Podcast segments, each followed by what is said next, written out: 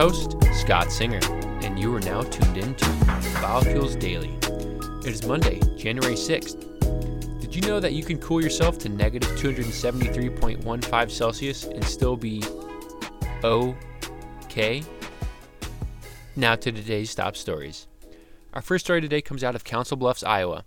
Southwest Iowa Renewable Energy LLC, also known as SIRE, and Bunge North America LLC, also known as Bunge, announced that SIRE purchased Bunge's Series B membership units effective December 31, 2019.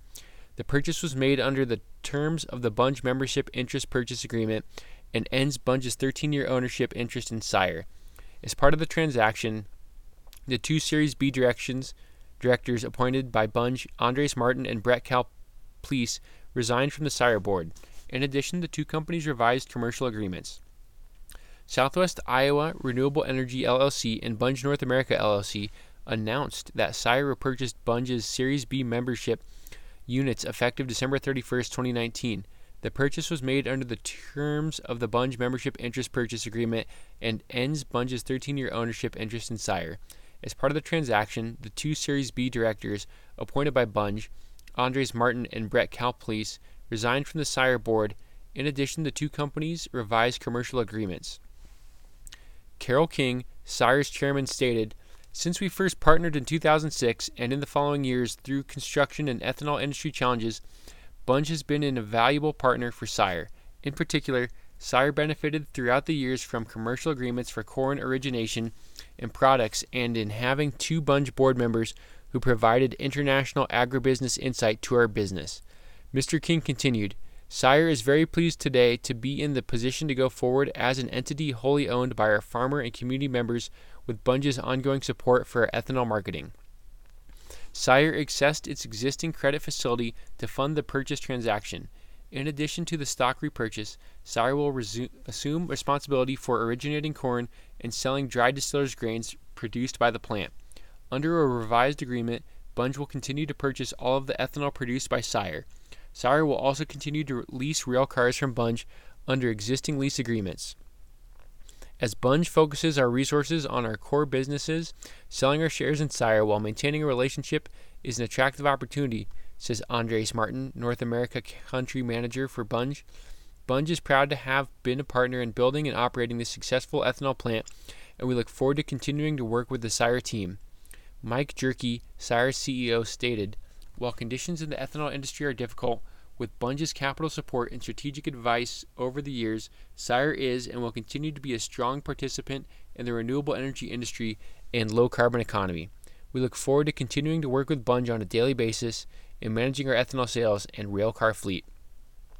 A little background on SIRE. SIRE is located on 275 acres in Council Bluffs, Iowa, operating an ethanol plant that is permitted to produce 140 million gallons per year. SIRE began producing ethanol in February of 2009 and sells its ethanol, distillers grains, corn syrup, and corn oil in the continental United States, Mexico, and the Pacific Rim. A little background about Bunge. Bunge is a world leader in sourcing, processing, and supplying oilseed and grain products and ingredients. Founded in 1818, Bunge's expansive network feeds and fuels a growing world, creating sustainable products and opportunities for more than 70,000 farmers and the consumers they serve across the globe.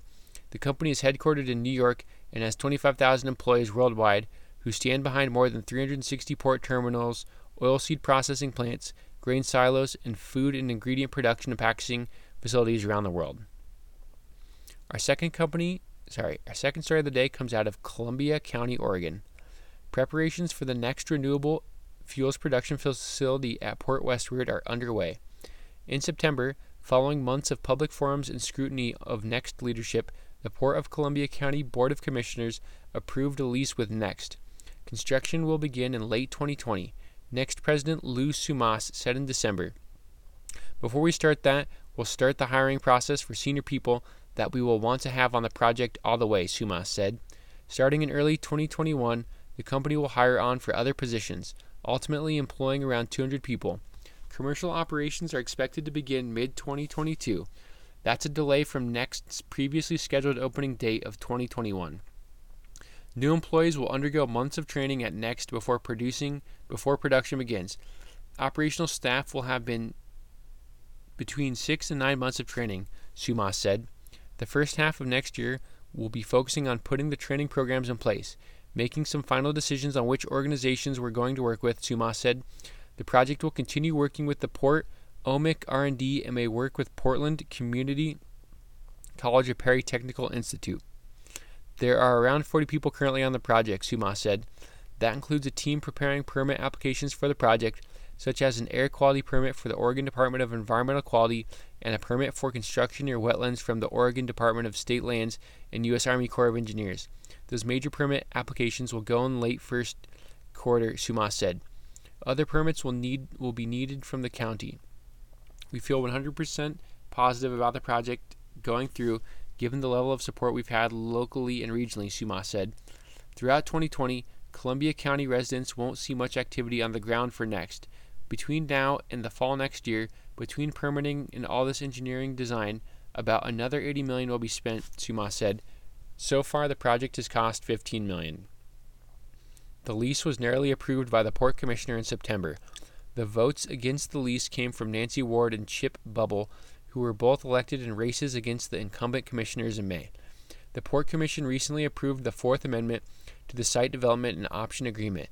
That agreement, approved in 2018, meant the property was on hold for Next before the lease was signed. The Fourth Amendment gave Next an extension to complete use agreements for water systems, road use, rail use, and other utilities needed by Next, Global Partners LLP, and Portland General Electric. In June, the Port Commission approved another amendment which allowed Next to move the lease option onto a parcel that was previously under Northwest Innovation Works option agreement. NWIW aims to open a methanol production facility at Port Westward but move the option agreement to a parcel that is not yet ready for development. Our third and final story of the day comes out of the United Kingdom. The UK's Department for Transport, DFT, has announced funding for four new biofuels plants. The biofuel plants will produce green fuels from household waste, unused straw from farmland, and old wood. Two projects are being funded via the 20 million pound Future Fuels for Flight and Freight competition, also known as the F4C. A share of 6.5 million pounds was awarded to Rika Biogas and KEW projects, which will produce fuel for heavy good vehicles, goods vehicles. KEW Projects also aims to develop low carbon aviation fuel. The other two projects will be funded from the 25 million pound Advanced Biofuels Demonstration Competition ABDC. These are Nova Pangaea technologies, which will produce bioethanol from wood waste that can be blended with petrol, and Advanced Biofuel Solutions, which expects to produce biomethane from municipal solid waste and forestry, forestry waste. Both of these projects are nearing their final stages of development. Transport Secretary Grant Shapps said, This funding will help encourage innovative technology using today's waste to power tomorrow's green transport revolution, helping us reach a cleaner and greener future. Future of Transport Minister George Freeman said, We made a legally binding commitment to reaching net zero. Now we are delivering. The UK is reducing CO2 emissions faster than any other G20 nation. We are doing it by investing in research and development supporting the uptake of low emission and electric vehicles, new inner city clean air zones, and the world's first comprehensive transport decarbonization plan. Plan. so let me know what you thought about today's podcast and send me an email to biofuelsdaily at gmail.com. Lastly, if you could please subscribe to my podcast and leave a rating, it would be greatly appreciated. Thanks for listening, and remember to always go green.